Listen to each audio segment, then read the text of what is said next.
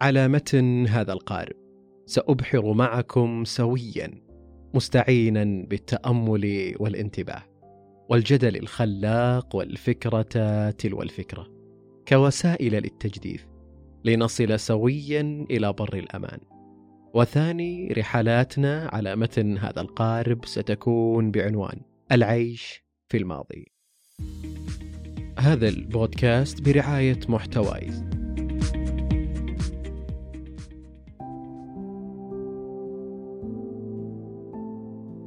كان البكاء هو ردة الفعل الأولى التي قمنا ببعثها على هذه الأرض. تلك الصورة التي تعكس انطباع الحزن. ولكن ذلك البكاء لم يدم طويلا.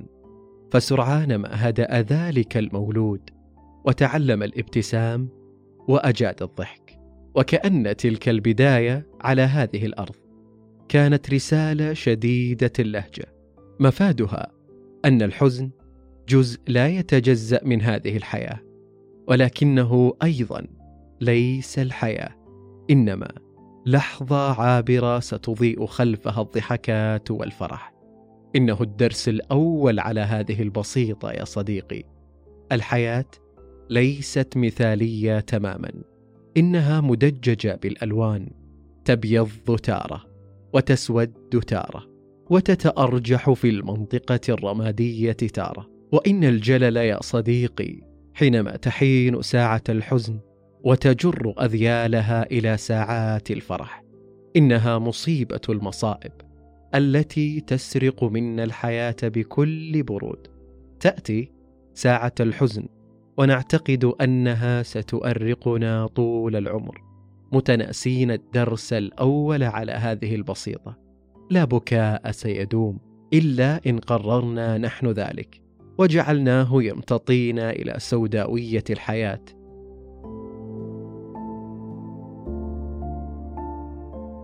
يا صديقي كلنا روايات وروايات وإن اختلفت تفاصيلها بقيت متشابهة الفصول ما بين ربيع لا يدوم وخريف لا يدوم كما هي سنة الحياة. تتأرجح بين الفرح والترح. ومهما بدت لك حياة أحدهم مثالية للغاية إلا أنك لا تعلم في حقيقة الأمر تفاصيل تلك الحياة فلا أحد يخلو من الترح مهما كان الغلاف في غاية الجمال. كلنا روايات لكن الكثير منا حينما تكون إحدى فصول الرواية متعبة منهكة مؤلمة وتنتهي للأسف لا تنتهي وتستمر معه إلى الأبد. تتلقفهم الخيبة كل يوم لأنهم لا يزالون مقيدين في عبثيات الماضي متناسين تماما أن ما مضى قد مضى وأننا أبناء اليوم. ولأننا اليوم علينا أن نعيشه كهدية تقدمها لنا الحياة بعيدا عن اغتيال اليوم بما فعلته الأيام الماضية. لننجو من متاهات العيش في الماضي.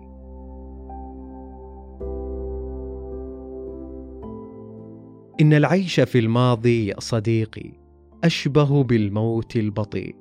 يسرق منا كل شيء. وهنا يجب أن ننتبه إلى معنى حقيقي لطبيعتنا وتركيبتنا البشرية. أننا لسنا مثاليين للغاية ولغة الكمال ليست لنا كبشر. الأخطاء والعثرات والخيبات كلها جزء لا يتجزأ من منعطفات ثابتة تعبر حياتنا. إننا بشر. نتخذ القرارات وقد لا نصيب. نجرب وقد لا ننجح. نتعثر ونواصل. نسقط وننهض مجددا. ونحاول من جديد. لنتعلم باستمرار كيف نصبح أقوى في رحلة الحياة. إن هذا التأرجح ما بين الفرح والترح هو ما يجب أن نفهم تفاصيله بإيمان تام ووعي حقيقي. لماذا؟ نعيش مع الفرحه بلحظة عابرة في وقتها والسلام وبعد ذلك نلقيها في غياهب الجب. وحينما تحين ساعة الحزن نجعلها تستنزفنا بكل تفاصيلها. بل وتمتد لأيام وشهور وربما سنوات. لماذا نحن بخلاء مع الفرح؟ وفي أوج الكرم حينما تحين ساعة الحزن. إنها ببساطة طريقتنا في التفكير والنظر إلى الأمور. لأن الطريقة التي نشعر بها تجاه الأحداث هي نتيجة طريقتنا في التفكير. وهنا سأعود إلى دائرة الوعي. إن انبثاق أي حدث سيء لن يغير مدى حجم السوء فيه ولن يغير من واقعه شيء إلا طريقتك بالنظر إليه. وتلك الطريقة التي نرى بها الأمور هي مسألة فكرية وهي التي ستحدد كيف ستكون حالتك بعد تلك الحادثة. إما أن تتخشب أمامها وتزيد السوء سوء. أو تتمكن من تخطيها بسلام.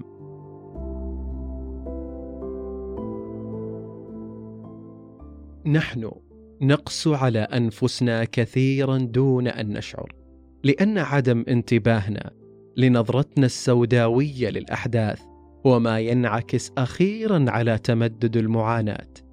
أتفهم أن الخيبة مرة وأكاد أن أشعر بالغصة التي تتجلى حينما نتذكر أن عزيزا لم يعد كما كان وأننا حينما غرسنا الغالي والنفيس كان المحصول شحيحا بكل فظاعة.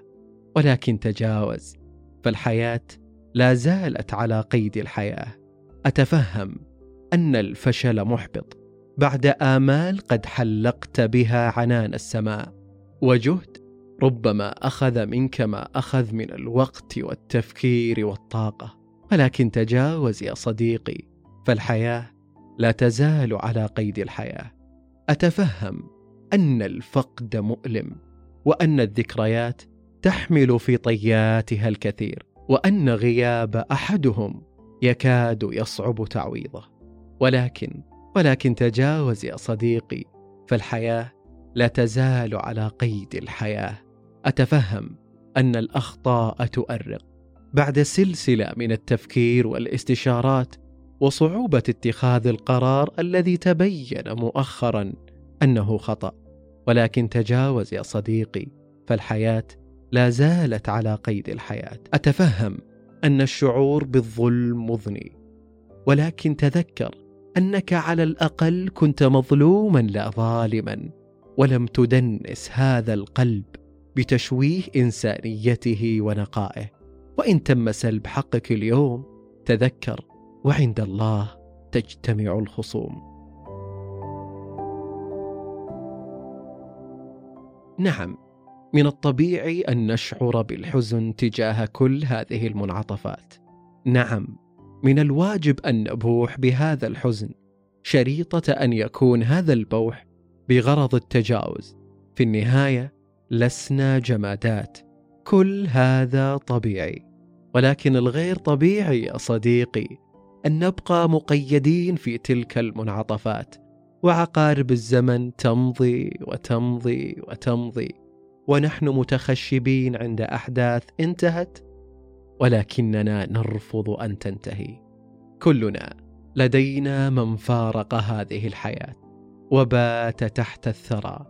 وتجرعنا مرارة الفقد وأعلم جيدا مدى حجم الحنين والشوق ومدى ذلك الفراغ الكبير الذي بات موجودا. ولا بأس أن نحزن ونذرف من عينينا الدمع. أنا لا أطالبك بقمع مشاعرك بل إنها نتيجة طبيعية ومنطقية للتعبير عن الألم ومن ثم التشافي منه. ولا تثريب هنا. ولكن إياك أن تجعله يرمي بك في زنزانة المؤبد. إياك ثم إياك أن تجعل حدث واحد يخيم على حياتك بأسرها.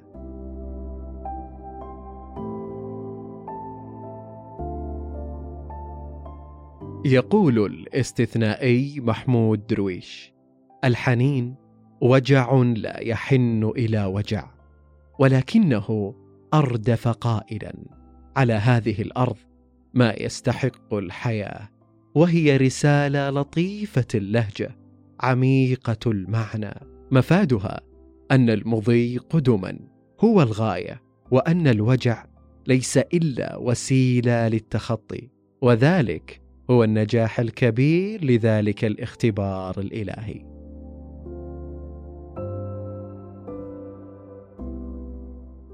وللعيش في الماضي فصول متفاوتة القصص.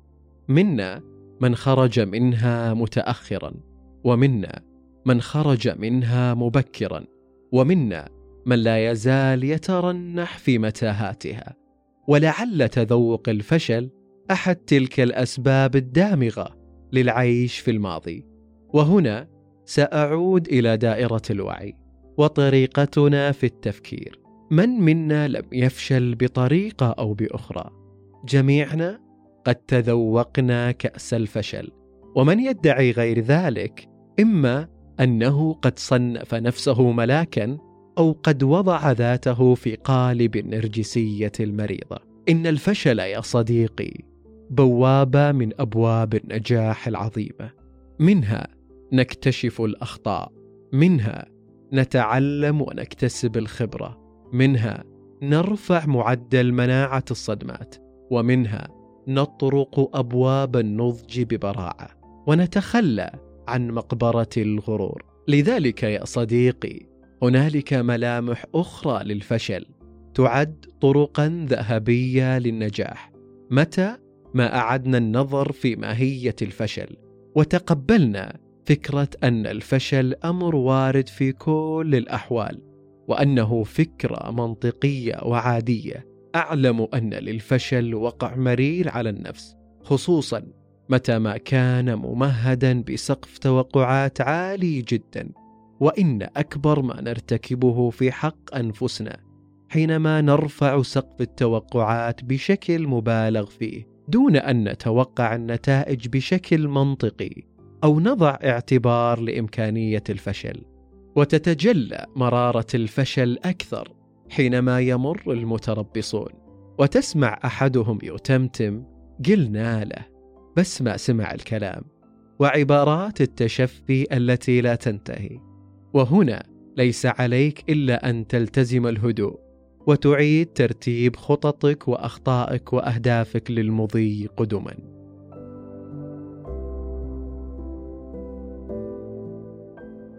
كثيرون يا صديقي. فشلوا في المادة الأولى والثانية وربما الثالثة في الجامعة. لكنهم أخيرا استطاعوا التخرج وصناعة أسماء من ذهب. آينشتاين العالم الأبرز على مستوى العالم طرد من المدرسة وعاد مجددا بصعوبة. طرد من الجامعة وعاد مجددا إليها. قيل عنه معتوه ذهنيا في صغره. بل كان يعاني من صعوبة في الكلام ولكن النتيجة في الختام أنه استطاع أن يحصل على درجة الدكتوراه وجائزة نوبل في الفيزياء وكانت لأعماله بالغ الأثر للعلم والبشرية أجمع. كثيرون يا صديقي فشلوا في زواجهم الأول وفشلوا في زواجهم الثاني أو حتى الثالث ولكنهم لم يجردوا أنفسهم من فكرة الزواج. بل كونوا أسرة عظيمة بعد ذلك لأنهم لم يهزموا عند مفردة الطلاق بل جعلوها انطلاق لحياة جديدة بعيدا عن عثرات الماضي. كثيرون يا صديقي خسروا وظائفهم وخسروا فرص حصولهم على وظائف أحلامهم ولكنهم لم يتخشبوا عند تلك الخسائر بل بدلوا الطرق بطرق أخرى. ونالوا وظائف وجدوا فيها أنفسهم بكل تجلي لأن الحياة سلسلة من التجارب التي لا تنقطع. كثيرون يا صديقي فشلوا في مشروعهم الأول والثاني وربما الثالث ولكنهم حققوا نجاح باهر بعد ذلك لأنهم لم يقعوا في فخ المحاولة الأولى أو حتى الثانية وأدركوا أن الفشل جزء لا يتجزأ للعبور لمصافحة النجاح.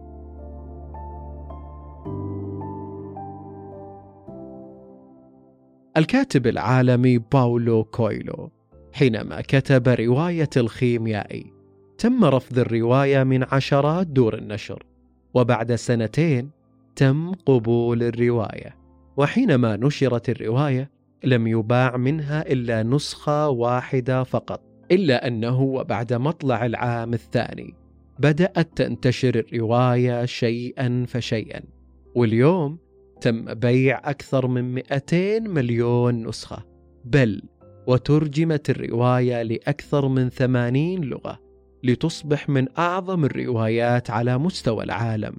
ولو أن باولو كويلو حينما استسلم للمنعطفات الأولى التي واجهت الرواية لما حقق كل هذا النجاح الكبير.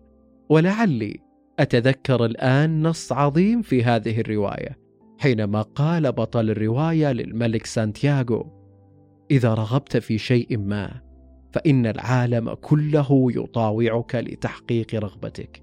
ولكن هذا مرهون بعدم الوقوف عند محطة ما.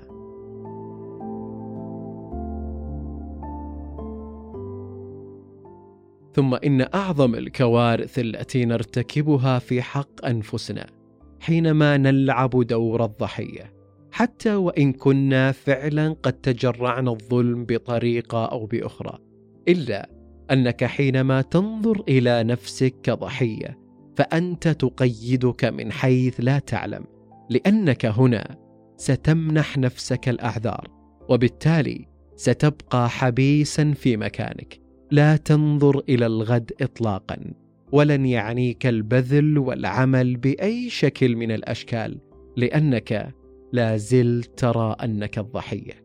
كما أننا في أحيان كثيرة نرفض أن نكون شفافين مع أنفسنا ونتجرد من فكرة أننا قد ارتكبنا بعض الأخطاء وهذا يسيرنا بالاستمرار في ذات الطريق الخاطئ لأننا لم نواجه أنفسنا بكل وضوح. وهنا لا يعني أن نقوم بجلد الذات إنما يعني أن نستوعب اخطائنا وزلاتنا من أجل أن نتفاداها في المستقبل.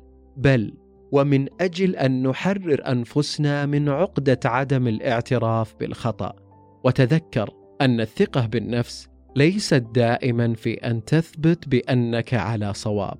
بل إن أعظم معاني الثقة أن تتفهم أنك أخطأت ولا تخجل من الاعتراف بذلك لأنك تؤمن بأنك إنسان وأن لغة الكمال لم تخلق لك.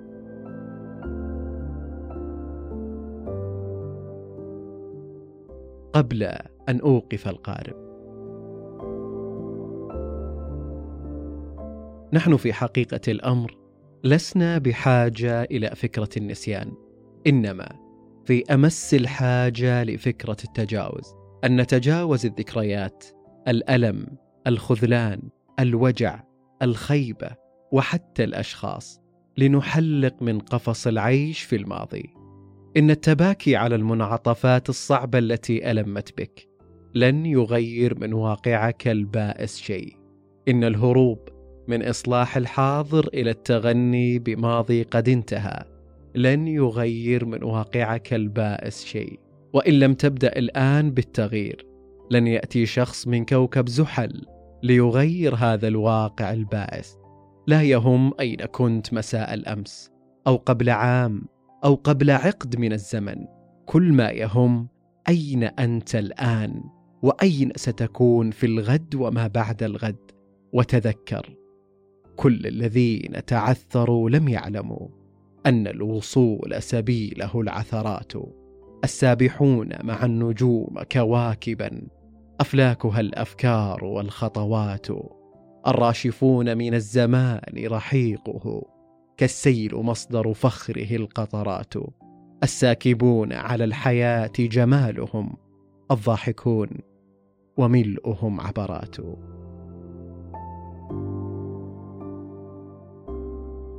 بكل الحب والكرامة والامتنان. كان معكم عبد الله الدهيمي.